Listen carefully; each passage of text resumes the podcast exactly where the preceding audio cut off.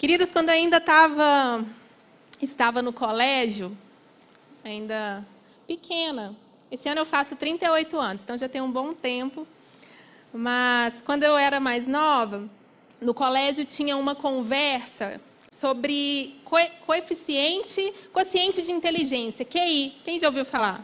QI. E daí era uma mania na época buscar por QIs altos. O quociente de inteligência é uma medida, é um número que mede a capacidade de raciocínio lógico de uma pessoa, mede às vezes é, ele, ele mede a inteligência de uma pessoa, uma inteligência prática, uma inteligência racional. E na época, ficava todo mundo no colégio fazendo testes de QI e falava: ah, o meu deu 98, o meu deu 100, ah, você é burro e tal. Era o auge. Porque as faculdades davam bolsas para quem tinha um QI elevado, as empresas procuravam por pessoas que tinham um QI elevado. Isso era pré-requisito para você conseguir um bom emprego, às vezes.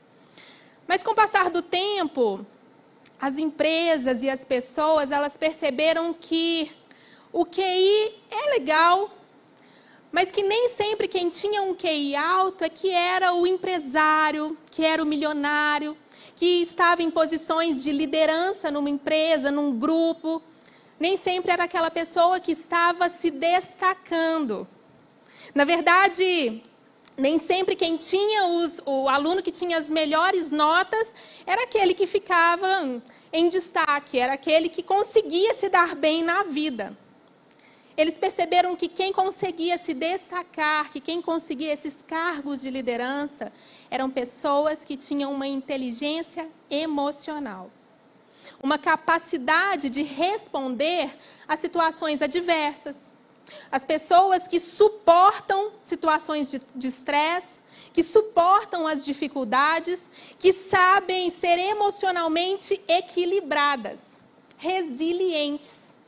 Você sabe o que é resiliência? A gente ouve muito falar sobre resiliência. Mas a resiliência é um termo emprestado para nós da engenharia.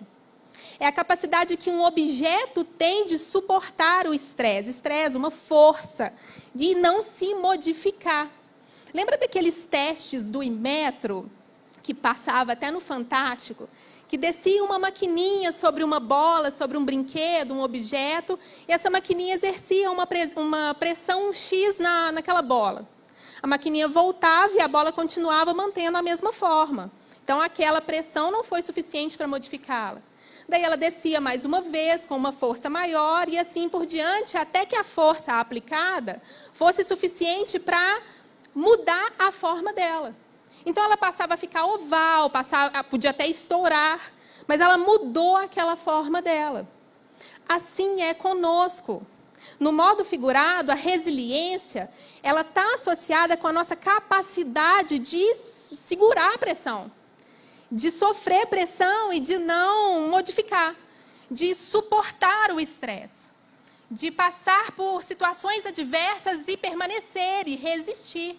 Isso é ser resiliente. Então, hoje, não é mais um diferencial o QI, mas o que é, que é o quociente emocional. Não é mais sobre os diversos cursos que você fez ou é capaz de fazer ou sobre problemas matemáticos que você consegue resolver com facilidade e com rapidez, mas sim a sua capacidade de lidar com a adversidade, de lidar com o não, de lidar com uma exortação, de lidar com uma situação difícil, de lidar com o fracasso e também com o sucesso. E isso não serve só para o meio corporativo com as relações de trabalho, mas principalmente com os nossos relacionamentos interpessoais. O equilíbrio emocional ele é muito importante para os nossos relacionamentos. E como eu tenho visto pessoas desequilibradas emocionalmente, cheias de mimimi, pessoas dodóis que não podem ser confrontadas, que não pode ouvir um não, que não pode ouvir uma opinião diferente daquela que ela tem. Gente que se faz de vítima o tempo todo, como se o mundo girasse apenas ao redor dela, que fecha a cara para os outros, que ignora quando as coisas não saem conforme ela planejou. Pessoas que se tornam agressivas, principalmente nas redes sociais, onde elas não são vistas. Daí tudo é motivo para discordar. Se você não concorda, não precisa falar nada lá nas redes sociais, não precisa xingar. Mas agora surgiu aquele monte de, de pessoas agressivas, os haters, né? Que ficam despejando. Isso é desequilíbrio emocional. Claramente, pessoas machucadas, frustradas. E o mais interessante é que essas pessoas não conseguem sair do lugar. Por isso, essas pessoas não são cotadas para cargos de liderança. Por isso, essas pessoas estão sempre machucando outras pessoas, muitas vezes elas andam sozinhas, porque elas se metem em muitas confusões, elas não conseguem se controlar emocionalmente. E a desculpa da moda é: ah, pastor, mas eu não controlo as minhas emoções. Que mentira! Isso é uma mentira que você pode falar. Isso é a melhor forma de você tirar a culpa de, de si mesmo e jogar a culpa no outro. Ah, eu não controlo as minhas emoções, controla sim. Você controla porque as nossas emoções, elas são guiadas pelo que a gente pensa. Assim como pensamos, assim nós somos. Os nossos pensamentos, eles geram sentimentos. Os sentimentos, eles vão gerando comportamentos. E os comportamentos repetidos geram um hábito em nossa vida, uma cascata. E se nós formos controlados por pensamentos errados, pensamentos enganosos, pensamentos construídos de uma forma errada nas nossas vidas, nós teremos também sentimentos descontrolados. Isso acontece porque muitas vezes nós não permitimos que as verdades de Deus transformem a nossa vida, que as verdades de Deus renovem as nossas mentes. Lá em Romanos, no capítulo 12, nós somos convidados a renovar as nossas mentes, sermos transformados não nos conformarmos com esse mundo, mas sermos transformados pela renovação da nossa mente. O que, que é renovar a mente? Renovar os nossos pensamentos. Renovar aquilo que nós pensamos, onde? Na palavra de Deus. Para que nós possamos experimentar a boa, perfeita e agradável vontade dele. E lá em Filipenses, no capítulo 4, no verso 8, tem uma declaração muito sensacional que nos convida a termos pensamentos elevados. Olha para você ver. Finalmente, irmãos, tudo que é verdadeiro, tudo que é respeitável, tudo que é justo, tudo que é puro, tudo que é amável, tudo que é de boa fama, se alguma virtude há se algum louvor existe, seja isso que ocupe os seus pensamentos. Isso quer dizer que se os nossos pensamentos não forem renovados com a verdade, sobre, as, sobre os fatos, sobre as circunstâncias, sobre nós mesmos, sobre o outro, se não formos renovados, nós não experimentaremos a verdade de Deus nas nossas vidas. Nós não seremos capazes de experimentar o fruto do Espírito nas nossas vidas: paz, amor, bondade, mansidão, domínio próprio. Ao contrário, nós viveremos com sentimentos de mentiras, nos tornando cada vez mais frágeis, cada vez mais abalados emocionalmente, nada resilientes, sempre olhando para os nossos traumas e permitindo que eles se tornem gigantes nas nossas vidas. A palavra de Deus diz que um abismo chama outro, e é assim que acontece quando permitimos que esses pensamentos tomem conta de nós. Se você perceber, quando nós temos pensamentos que não condizem com as verdades de Deus, nós acabamos tendo pensamentos egoístas. Por que, que a gente tem pensamentos egoístas? Pensamentos que a gente só pensa na gente. Porque a gente quer se proteger. Uma pessoa que quer se proteger, que tem, tem pensamentos egoístas, ela se esconde. Ela não vai assumir as responsabilidades.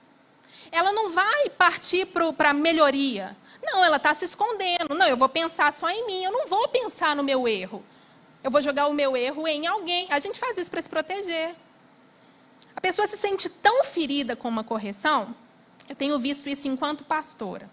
Quando uma pessoa é confrontada, ela é tão, ela se sente tão ferida, tão machucada, que ela passa a não prestar atenção no erro dela e ela começa a prestar atenção na forma que você falou com ela, no jeito que você olhou para ela, na roupa que você estava no dia, a forma como você mexeu no cabelo.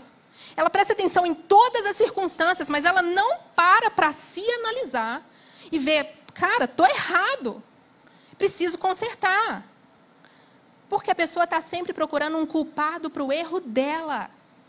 Está sempre procurando alguém para poder apontar o dedo e falar: não, eu não errei, não, errou foi você.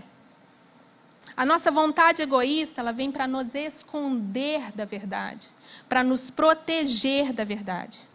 E se as pessoas não correspondem ao nosso script egoísta, a gente fica o quê? Frustrado. Ah, ela não está fazendo o que eu quero, ele não está fazendo o que eu quero, estou decepcionado. Nós nos decepcionamos porque temos pensamentos egoístas. O nosso desapontamento, gente, ele geralmente revela o que o nosso coração tem adorado. Lá em Mateus, no capítulo 6, no verso 21, diz que onde está o seu, onde está o seu tesouro, ali também está o seu coração. Mas a gente vê isso pelo comportamento das pessoas. E aí a gente vê também pelos frutos. Em Lucas, no capítulo 6, verso 43, tem um texto que eu amo. Está escrito assim, presta bastante atenção, vou ler devagar. Não há árvore boa que dê mau fruto, nem tampouco árvore má que dê bom fruto. Porquanto cada árvore é conhecida pelo seu próprio fruto, porque não se colhem figos de espinheiros, nem dos abrolhos se vindimam uvas.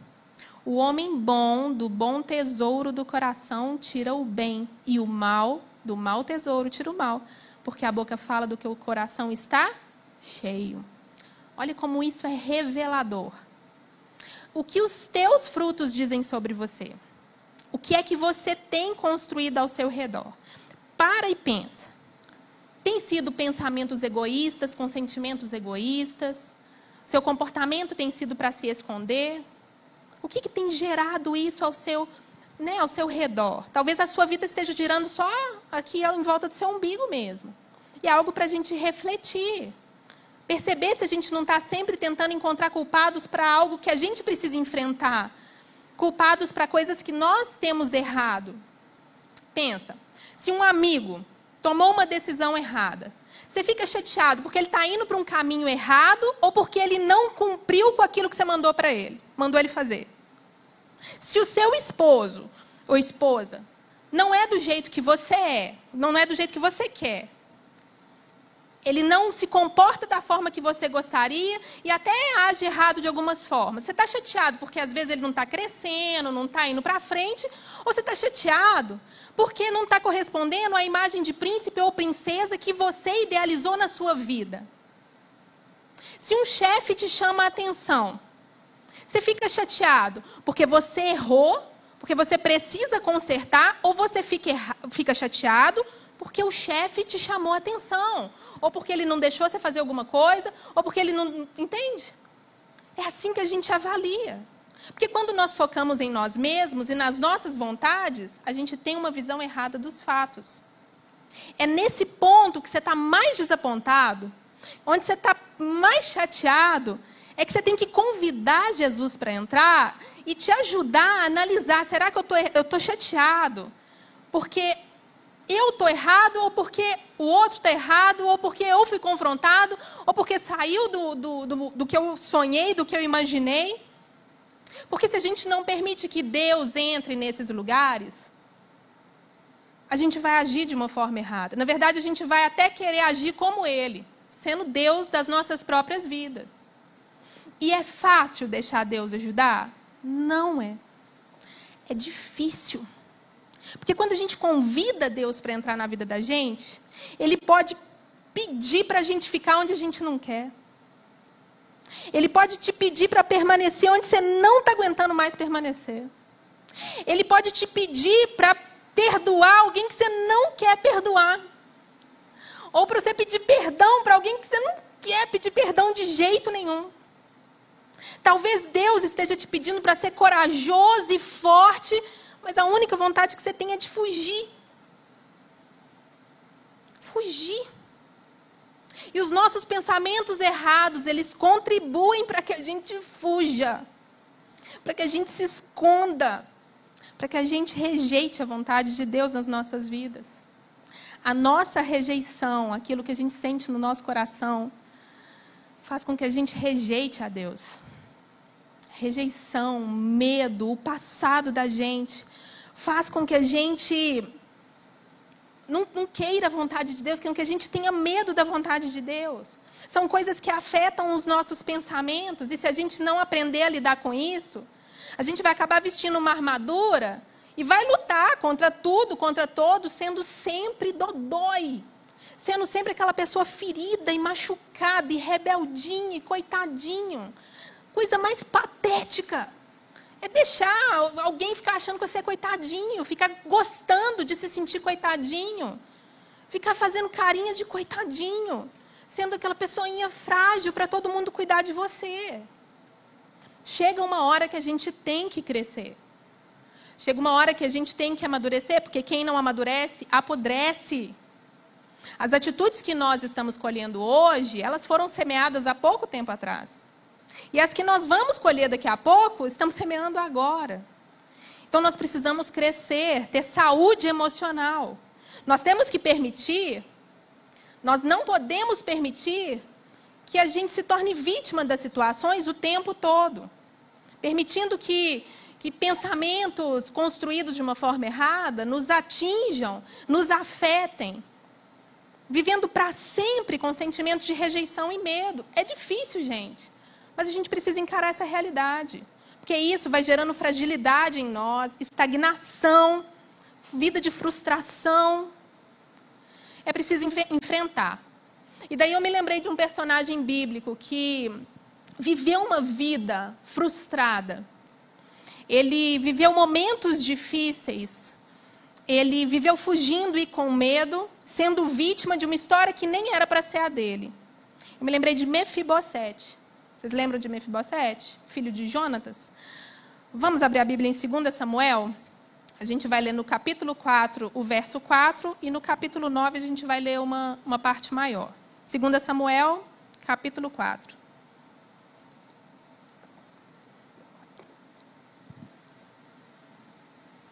Vamos aprender um pouco com essa história, como é que a gente vence rejeição, medo, que paralisam a gente. Lá no, em 2 Samuel, no capítulo 4, no verso 4, a gente tem falando quem era Mefibosete. Jonatas, filho de Saul, tinha um filho aleijado dos pés. Era da idade de cinco anos quando de Jezreel chegaram as notícias da morte de Saul. E, da morte de Saul e Jonatas. Então, sua ama o tomou e fugiu. Sucedeu que, apressando-se ela a fugir, ele caiu e ficou manco. Seu nome era Mefibosete. Agora vai lá para o capítulo 9. Nós vamos ler a partir do verso 1. Então, Mefibosete era filho de Jonatas, neto de Saul. Saul era rei de Israel. Certa ocasião, depois de terem passado alguns anos da, da morte de Saul e de Jonatas, certa ocasião, Davi perguntou: Resta ainda alguém da família de Saul a quem eu possa mostrar lealdade por meio da minha amizade com Jonatas? Então chamaram Ziba, um dos servos de Saul, para apresentar-se a Davi. E o rei perguntou: Você, você é Ziba? Sou teu servo, respondeu ele. Perguntou-lhe Davi: Resta ainda alguém da família de Saul a quem eu possa mostrar a lealdade de Deus? Respondeu Ziba: Ainda há um filho de Jonatas, aleijado dos pés. Onde ele está? perguntou o rei. Ziba respondeu: Na casa de Maqui, filho de Amiel, em Lodebar. Então o rei Davi mandou trazê-lo de Lodebar. Quando Mefibosete, filho de Jonatas e neto de Saul, compareceu diante de Davi, ele prostrou-se. Mefibosete? perguntou Davi. Ele respondeu: Sim, sou teu servo. Não tenha medo, disse-lhe Davi pois é certo que eu o tratarei com bondade por causa da minha amizade com Jonatas, seu pai. Vou devolver-lhe todas as terras que pertenciam ao seu avô Saul, e você comerá sempre à minha mesa. Mefibosete prostrou-se e disse: Quem é o teu servo para que me te preocupes com um cão morto como eu? Essa é a palavra de Deus. Então Mefibosete era neto de Saul, filho de Jonatas. Jonatas era o melhor amigo de Davi, amigo do coração. E daí Jonatas e Saul morrem na guerra e Davi iria assumir o trono de Israel. Ele já havia sido consagrado rei de Israel. Quando a babá de Mefibosete fica sabendo que o rei e o pai do menino tinham morrido, ela pega o menino com medo, medo da retaliação, medo de, de matarem o menino e medo de, dela morrer também. Pega esse menino e sai correndo. E nessa corrida aí, ela derruba o menino de uma forma que ele fica ruinzinho dos pés. Daí Mefibosete cresce, então, rodeado por histórias de quem era esse tal de Davi. Porque o pai tinha morrido na guerra, o avô tinha morrido na guerra, e esse homem aí assumiu o trono e eu tive que fugir. Foi por isso, Mefibosete, você teve que fugir por causa de Davi. Então ele cresceu com essa história na vida dele. Se você aparecer lá, o rei vai te matar, porque ele vai matar todo mundo que, que era herdeiro. Vai matar, então fica na sua aí, não aparece. Então, medo, angústia, sentimento de rejeição, isso rondava a vida de Mefibosete. A primeira coisa sobre rejeição que a gente tem que entender é que a rejeição ela, ela cria vítimas. As pessoas ao redor de Mefibosete criaram uma vítima de uma história. Em geral, nós não somos rejeitados por pessoas saudáveis, nós somos rejeitados por pessoas que já sofreram rejeição. Pessoas que se sentem tão rejeitadas que elas não conseguem fazer diferente com as outras. Então, a pessoa que sofre rejeição acaba derramando rejeição sobre alguém. E essas pessoas acabam criando nas mentes de quem, de quem está derramando uma história. Uma história de que você é rejeitado de que você merece essa rejeição, de que você não vale nada, de que você não é precioso, de que você não merece, de que você é isso, de que você é aquilo. Então, é, rejeição vai gerando rejeição. E essa pessoa derrama isso sobre você. Mefibosete não escolheu ser rejeitado. Ninguém escolhe. Na maioria das vezes, ninguém faz nem por merecer uma rejeição. Na semana passada, se eu não me engano foi semana passada ou na retrasada, passou a história de um menininho de 8 anos que desde que nasceu foi colocado dentro de um barril amarrado com corrente. Vocês viram isso no jornal? Quando mostrou os pezinhos daquele menino, oito anos, a idade do meu filho. Quando mostrou o pezinho daqueles meninos, dá dor no coração da gente. Os pezinhos dele tortos, assim, inchados. Uma vida sendo rejeitado, trancado, acorrentado dentro de um barril. Você acha que essa criança escolheu ser rejeitada? Da mesma forma que nenhum de nós escolhe ser rejeitado por uma mãe, por exemplo. Você nasce querendo ser amado. E aí ela às vezes olha para você e derrama sobre você um monte de rejeição que está no coração dela. Eu não sei quem te rejeitou, eu não sei se você já foi rejeitado. Talvez por bullying, por, por uma mãe, por um pai, por um esposo, por alguém muito especial na sua vida. Mas eu sei que você precisa curar isso, como eu também preciso a gente precisa deixar com que Cristo entre nesse lugar onde machucou. A gente precisa parar de ouvir o que as pessoas dizem sobre nós e passar a ouvir o que Deus diz sobre nós. Buscar a nossa identidade não na história que foi criada na nossa mente, mas na história que Deus escreveu para a gente. E Mefibosete foi fruto do que a babá fez com ele, do que a babá contou para ele, do que as pessoas que criaram ele contaram para ele. E aquele medo de Mefibosete fez com que ele perdesse a sua real identidade. E isso acontece com a gente também. Se a gente não for curado, a gente perde a nossa identidade, a gente não consegue mais andar com as próprias pernas. A gente não consegue mais sair do lugar. A gente não consegue mais saber quem a gente é. Porque a rejeição, ela acaba nos tornando escravos do, da opinião dos outros. Aquilo passa a doer tanto na alma, tanto, que a gente passa a ficar condicionado ao que o outro pensa de nós.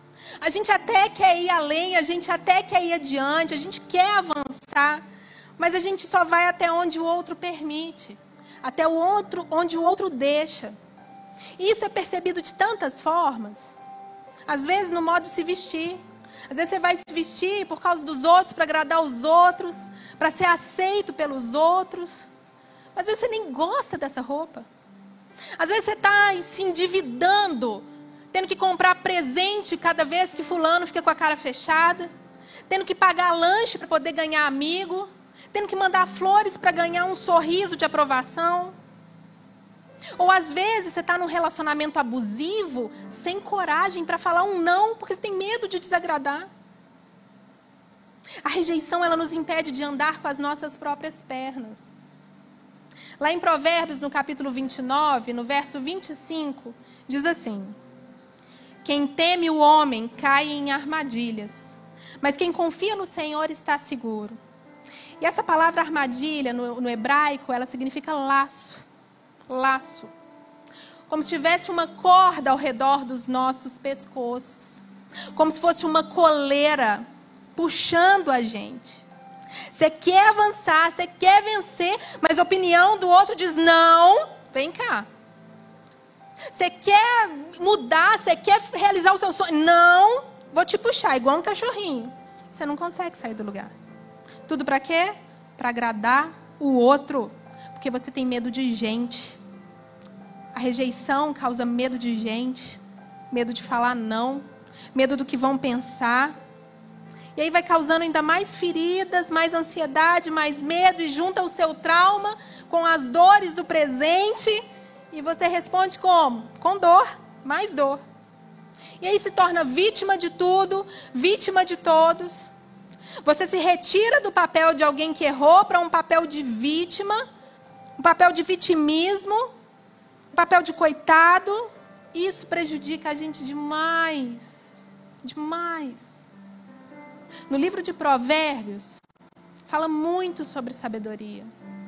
E no, em Provérbios 19, no verso 20, diz: Ouça conselhos e aceite instruções, e acabará sendo sábio. E o contrário também é válido. Não ouça conselhos, não ouça instruções, você vai acabar sendo o quê? Tolo, tolo, idiota. Idiota é tolo, tá? É só um jeito bonitinho.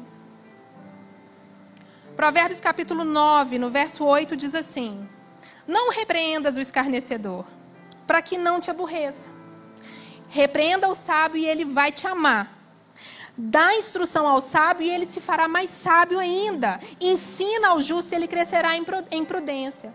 Repreensão e conselho faz com que a gente cresça, faz com que a gente perceba o que está errado e faz a gente sair do lugar, faz a gente melhorar, faz a gente avançar. Mas aquele que não quer conselho, aquele que é ferido e machucado não quer ouvir uma repreensão e não quer ouvir um não, fica parado no mesmo lugar. O mesmo acontece quando uma pessoa fala algo que é diferente do que você quer. Você fica parado. Você, quando você foi traumatizado no passado, você pensa: não, ninguém mais vai me ferir. Então você ataca a pessoa. Agressão verbal, fúria, raiva. Começa a gritar para se impor sobre aquela pessoa que não está fazendo aquilo que você quer. Ou então uma resposta infantil. Não vou mais conversar, vou ignorar, não vou virar a cara, nem vou nem cumprimentar. Laço. Uma coleira ao redor do pescoço e você é dominado pelas suas emoções, pelas suas inseguranças e pelos medos. Fica remoendo a fala das pessoas. Nossa, você viu como é que ele falou comigo? Preciso pensar numa resposta, eu preciso pensar numa resposta. Deus, me ajuda, eu preciso pensar em respostas rápidas na minha vida. Buscando aquele mesmo sentimento de rejeição que você sofreu no passado, você quer atacar. Quando me rejeitar, eu vou atacar. Mas é preciso vencer esse gigante nas nossas vidas. Ou então a gente acaba se tornando refém de uma história. De uma forma ou de outra, agindo como vítima ou como rebelde que não quer se submeter a nada. De uma forma ou de outra, você não está sendo quem você nasceu para ser. Você não está sendo quem você nasceu para ser. Você está respondendo àquela história que criaram para você. Você se permitiu ser moldados por pensamentos desse mundo e não foi renovado na palavra de Deus. Nós temos que permitir que Deus entre nessa ferida. Permitir que Ele haja nesse lugar. Que Ele entre nas nossas vidas. Caso contrário, a gente vai viver com medo. E Mefibosete teve medo. Ele teve medo quando Davi mandou chamá-lo. Você já imaginou? Deve ter passado um filme na cabeça dele. Quando alguém fala com a gente assim, preciso conversar com você. Você fala, ai meu Deus. Ainda mais se for para gabinete. Preciso conversar com você no gabinete. Passa um filme na cabeça da gente. Agora imagina o cara que ele sempre temeu, que agora era rei, poderoso, mandou chamar, mandou chamar para matar. Ele deve ter pensado. Imagina o medo dele. Na cabeça dele era o homem responsável pela infelicidade dele. Por ele se esconder, até por ele ser manco, porque teve que fugir foi dele. E Mefibosete, quando encontra Davi, ele se prostra. E com, com a fala de Davi para ele, a gente vê que não foi uma prostração só de reverência. Porque Davi olha para ele e fala assim: Mefibosete, não precisa ter medo. Eu vou agir com bondade com você. A expressão de Mefibosete deve ter sido assim, de pânico. Ele deve ter ficado paralisado, com medo. Porque o medo se torna um gigante nas nossas vidas. A gente olha para o medo assim, ó, pequenininho, de baixo para cima. E a gente se prostra diante desses medos. O medo de gente é o medo que mais tem parado a geração de vocês. Essa geração. Olha para a pessoa e fica, olha para os outros e fica pensando como é que elas vão reagir se você montar um negócio. Como é que elas vão reagir se você entrar em tal faculdade? Como é que elas vão reagir se eu vestir tal roupa? Como é que elas vão. Medo de pessoas. Medo da opinião dos outros. Que paralisa você. Paralisa de ir para frente, de tomar as rédeas da sua vida. E aí, se você falhar? Me fala. E se você falhar, ao menos você arriscou. Ao menos você vai aprender com seus erros. É preciso falhar para a gente aprender com os nossos erros. É normal falhar. Os grandes homens, as grandes mulheres falharam muito antes de acertar. Então não tem problema se você falhar. Errando ou acertando, a gente precisa aprender com tudo que a gente se propõe a fazer. Tem que pensar, planejar, ponderar, anotar os prós, os contras, orar muito, mas faz. Tira a coleira do seu pescoço, o medo das pessoas e faz aquilo que o seu coração tem sonhado. Aquilo que Deus tem colocado. Tem gente que deixa de pregar o evangelho por medo do que as pessoas vão achar. Tem gente que deixa de alimentar um mendigo por medo do que as pessoas vão achar. Tem gente que deixa de avançar por medo do que as pessoas vão achar. Tira essa coleira do seu pescoço. A palavra de Deus diz: antes vale obedecer a Deus do que obedecer ao homem, agradar a Deus, a Deus. Você tem permitido que Deus age em sua vida. Você sai daqui do culto e fala: Nossa, Deus pode me usar essa semana. E aparece a oportunidade. Você fala: Ah, mas o que meus colegas de trabalho vão pensar, né? Se eu entregar uma Bíblia aqui, meu Deus. O medo de Mefibosete fez com que ele ficasse parado, estagnado, vivendo à margem, por muitos e muitos anos. O final do texto diz que ele já tinha um filho quando ele encontrou com Davi. Quando, na verdade, Mefibosete podia ter enfrentado seu medo. Ele podia ter ido atrás da história real, ele poderia ter ido atrás do rei, pedido favor ao rei, misericórdia. A minha vida já está péssima mesmo, deixa eu ir pelo menos no rei, ver se, se é verdade o que está acontecendo. Será que o rei pode me ajudar? Tem gente paralisada, parada, em frente, em frente ao tanque de Betesda. Lembra do tanque de Betesda? Onde as pessoas pulavam para ser curadas quando o anjo descia e agitava as águas? E aí o paralítico está lá e Jesus fala: Você quer ser curado? Ah, todo mundo pula na minha frente. Ah, mas não dá, né, Jesus? Todo mundo vai, eu sou aqui, coitado. Ah, Jesus. Fulano tem um curso melhor do que eu. Ah, ela veste melhor do que eu. Ah, ele é mais inteligente, né? Ah, mas eu não tenho a vida de ciclano, de ciclana. Que balela, gente. Quem quer, faz. Quem quer, levanta e pula no tanque de Bethesda, sim, vai ser curado e vai com a vida para frente. E se você não está conseguindo, você precisa renovar os seus pensamentos. Você precisa tirar as cadeias que estão te segurando. Precisa conhecer o Deus que te chamou. O Deus que luta as suas lutas. O Deus que te lavou, que te curou, que te perdoou do passado, que te chama de filho, que te fala levanta e anda. A gente precisa conhecesse Deus. A falta do conhecimento de Deus e de quem nós somos em Deus nos aprisiona em cativeiros de pensamentos e sentimentos. Aprisiona. Conhecereis a verdade, a verdade vos libertará, porque é um cativeiro, é uma prisão. A rejeição tomou conta de Mefibosete, de uma forma tão grande que ele perdeu a sua identidade no verso 8, Mefibosete diz: Quem é o teu servo, para que preocupes com um cão morto como eu? Mefibosete era um príncipe que olhava para si mesmo como um cão morto. Cão morto era algo desprezível na época. É isso que acontece quando nós permitimos que as nossas experiências digam quem nós somos. É isso que acontece. Rejeição esvazia a gente do nosso real valor. E é verdade, esvazia. Você se olha como um nada. Você se olha como não merecedor. Como uma pessoa pequena.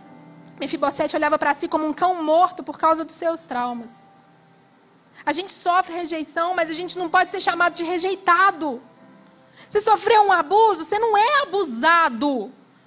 Você sofreu um fora, não é o mal amado, não. Não são as suas experiências que te definem. Você não é filho das suas experiências, você é filho de Deus. O seu sobrenome vem do alto, não vem das suas experiências. Eu quero te lembrar que a sua história, ela não foi escrita nem por você, nem por aqueles que estão ao seu redor. A sua história foi escrita por Deus, Ele é o autor e narrador da sua história, da minha história. Precisamos nos lembrar disso. E Ele não escreveu que você é um abusado, que você é um rejeitado, que você é uma mal amada. Ele não escreveu isso, Ele escreveu que você é filho, filha. Nós somos filhos. Mefibosete colocou o medo e a rejeição dele no lugar da identidade dele e se chamou de cão, um príncipe. Ele permitiu que os pensamentos dele moldassem os seus sentimentos, se tornando uma pessoa frágil e sem identidade. Ah, pastora, beleza, mas como é que a gente vai vencer isso?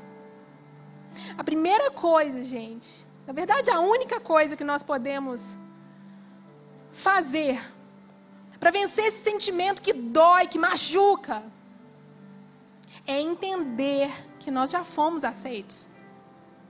Nós somos aceitos, nós precisamos nos sentir aceitos. Se você foi rejeitado por alguém e esse alguém era importante para você, é porque quem rejeita a gente, a gente só sente rejeição de gente que a gente gosta, gente que a gente ama. É de mãe, é de pai, é de esposo, é de filho. A única solução para quem é rejeitado por alguém é ser amado por alguém melhor, por alguém maior. E quem foi que te aceitou? Quem foi que te amou? Quem foi que deu a vida por você? Quem foi que te recebeu de volta? Quem foi que te chamou de filho? Eu não sei quem foi que te, que te rejeitou, mas eu sei quem foi que te chamou, quem te escolheu, quem te amou e quem te ama. Nós fomos escolhidos. Você está aqui hoje porque você foi escolhido para estar aqui hoje, para ouvir o que você está ouvindo agora. Se é para você ou se é para ajudar alguém, eu não sei. Mas você foi escolhido para vir aqui. A gente não aceita, não, não, não, a nossa natureza pecaminosa não nos faz querer a Deus. Não nos faz falar, nossa, hoje eu quero Deus. Não. A gente rejeita a Deus. Mas Ele coloca amor no nosso coração, Ele coloca vontade e Ele nos traz para a presença dEle. Foi Ele quem te trouxe aqui, foi Ele quem te escolheu. Então não importa quem tenha te rejeitado. O importante é que nós somos aceitos pelo Rei dos Reis, Senhor dos Senhores, por um Pai amoroso, por aquele que é único e digno. Ele é grande. Então a sua resposta para a rejeição é saber que você foi aceito pelo melhor, pelo maior, por aquele que não vai te decepcionar. Que na cruz deu o próprio filho, derramou a rejeição sobre Jesus para que nós fôssemos adotados como filhos. Jesus levou a nossa rejeição embora e nós recebemos o amor. Jesus trocou de lugar conosco, nós merecíamos o que ele sofreu.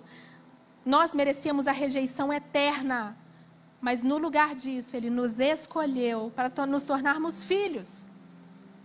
O que é que Davi fez com Mefibosete? O que Davi fez com Mefibosete é um retrato do que Deus faz conosco. Davi olha para Mefibosete e diz: Olha, Mefibosete, por causa do teu pai, que é meu amigo, eu vou restituir tudo que é seu. Eu vou te fazer assentar na mesa comigo como filho. E é exatamente isso que Deus faz conosco.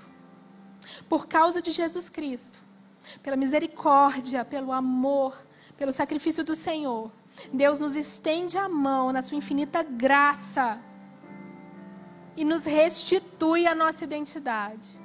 E nos faz assentar na mesa com Ele, como filhos amados, nos restituindo tudo aquilo que nós perdemos por causa dos outros. Toma posse dessa verdade, gente. É preciso, é preciso permitir que Deus te trate. É preciso permitir que Deus entre na sua vida, que Deus transforme a sua vida. E quando Ele entrar, seus pensamentos vão ser de paz, não vão ser de guerra. Você vai passar a gostar de aprender. Você vai gostar de ouvir uma exortação, porque vai te fazer crescer. Você não vai mais ficar dodói. Você vai gostar de crescer junto com outras pessoas. Você vai aprender a lidar com, com decepção. Vai aprender a lidar com estresse. Você vai ser capaz de perdoar quem te feriu. E vai ser capaz também de pedir perdão para as pessoas. Você vai viver mais leve. Porque você não vai carregar o fardo da dor, porque a dor é pesada. Dói, dói. Mas a gente precisa permitir que Deus seja verdadeiramente o nosso Pai. Quando uma criancinha está passando por uma dificuldade, lá em casa, se tiver um, um, uma borboleta, lá fora Amanda morre de medo de borboleta, ela grita: Pai, vem me socorrer. Você pode gritar: Deus, vem me socorrer. Pai, vem me socorrer. Porque Ele é o nosso Pai. Só que a gente precisa confiar, renovar os nossos pensamentos tanto sobre Deus quanto sobre você. A palavra de Deus traz quem você é de fato. A palavra de Deus te mostra o seu propósito. Você não é um cão morto. Você é um príncipe, você é uma princesa que tem sim muitos privilégios, mas que tem um monte de deveres, um monte de responsabilidades. E uma dessas responsabilidades é a que temos conosco de viver o Evangelho, de viver os princípios de Deus, de levantar e andar, de parar de ser dodói, de parar de mimimi, dando trabalho para os outros. E nós temos responsabilidade com o próximo, de parar de ser pedra de tropeço na vida de alguém, por causa das nossas dores e dos nossos traumas. É hora de crescer, é hora de ser curado. Para de dar trabalho para os outros. Para de fazer seus amigos ter que ficar falando, pisando em ovos com você. Chato, muito chato. Você precisa conhecer a sua identidade para que seus pensamentos sejam moldados pelo seu Criador e não por uma criatura. Não é criatura que fala quem você é, não, é Criador que fala. E o nosso Criador é maravilhoso. Mas você é responsável por permitir que Ele mude a sua vida. Você precisa permitir que Ele mude a sua vida. A sua vida vai deslanchar. E ainda que você ande pelo vale da sombra e da morte, você não vai temer mal algum, porque Ele estará contigo todos os dias da sua vida. E é nessa, nessa afirmação que a gente se sustenta. Ele estará conosco todos os dias das nossas vidas. Ele não vai nos abandonar, não vai nos decepcionar, Ele não vai te chamar de coisas que você não é. Ele vai te chamar de filho. Filho amado, de quem ele se alegra.